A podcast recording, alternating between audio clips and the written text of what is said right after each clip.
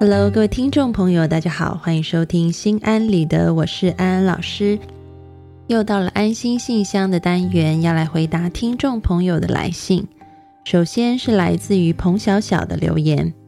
和朋友闹别扭了，好想哭。明明知他是越过了心理的底线，但是还是忍不住去关注他的一切，看到了他开心，自己会一起笑；知道他不开心，自己又会忍不住找人去安慰他，他有了困难就会想尽办法去帮助他，一切似乎都没有变，我还是用我的方式守护着我们的一切，只是站在他旁边的人已经不是我了，我该怎么办？彭小小，安安老师看完了你的留言，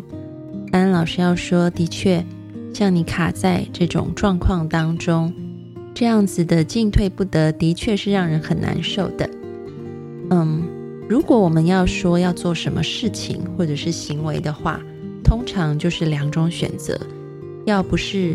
放手，要不就是言归于好。那现在看起来你放不下，但是呢闹别扭又让你没有办法跟他言归于好，所以我们现在要想一想，是什么东西阻碍了我们去做这两个选择的其中一个。很多时候我们左右为难的原因，就是因为我们无法接受事实。这是什么意思呢？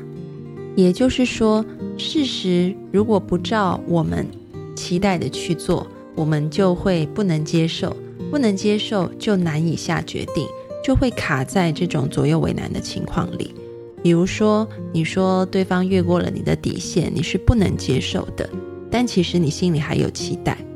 因为你没有真的接受这一件事，就是他就是会越过你的底线，他就是不如你想象的那个样子。当你真的接受这个事实以后，你就会很坦然地做出选择，要不离开他，要不就接受他本来就是这个样子，然后放宽放松自己的底线。那当你能够真的接受以后，无论你做的选择是往东或者是往西，你就会心安理得，因为你知道你已经在这个事实里面去 settle down， 去安稳下来了，你的行动就会自然而然的出来，而不会产生这种很纠结的情况。有很多的这种书也好，或者是这些心理老师也好，都在教人家要放下或者是要改变，但其实放下或改变最重要的一个基础，如果没有做到的话，你叫人放下，叫人改变，都是没有任何效果的。而这个基础就是你要能够承认现况，你要能够接受事实。当你能够接受事实的时候，你要不就是看清了，我就是没办法跟他在一起，他就是他，我也不企图要改变他，因为我接受他就是这样，所以我有了选择。我的选择是，如果他就是他，那我是不是要改变我的标准，因为我想跟他在一起？或者就是，如果他就是他，那也许我可以去追寻我自己的生活，然后不再跟他有什么太多的关系。当你可以接受事实的时候，你的心自然就会清静下来，也会比较容易做出选择。所以去接受对方真正的样子吧。当你接受他就是这样子的时候，然后你就会知道你下一步是该走还是该留。祝福你。接下来是来自于sumin的留言，安安老师，怎么样才能让自己积极开心一点？大学快毕业，但是觉得对什么都不感兴趣，生活没有动力，也去过医院做心理测评，医生也说没什么，但是我有时候还是会觉得很难过，好无聊。在这个年龄，我应该是在做一些有意义的事的，但我却整天在家不知道干什么。男朋友挺关心我的，但是我们异地很少见面，我和舍友关系并没有特别好。我很想赶快毕业，赶紧回家，觉得身边的人都好忙，但我却闲得无聊。我要怎么样才能让自己积极一点呢？ sumin， 安安老师读完你的来信，觉得你既然会写信来给安安老师，就表示你蛮想要改变这个状况的。那么安安老师就教你一个小秘招，让你可以变得积极。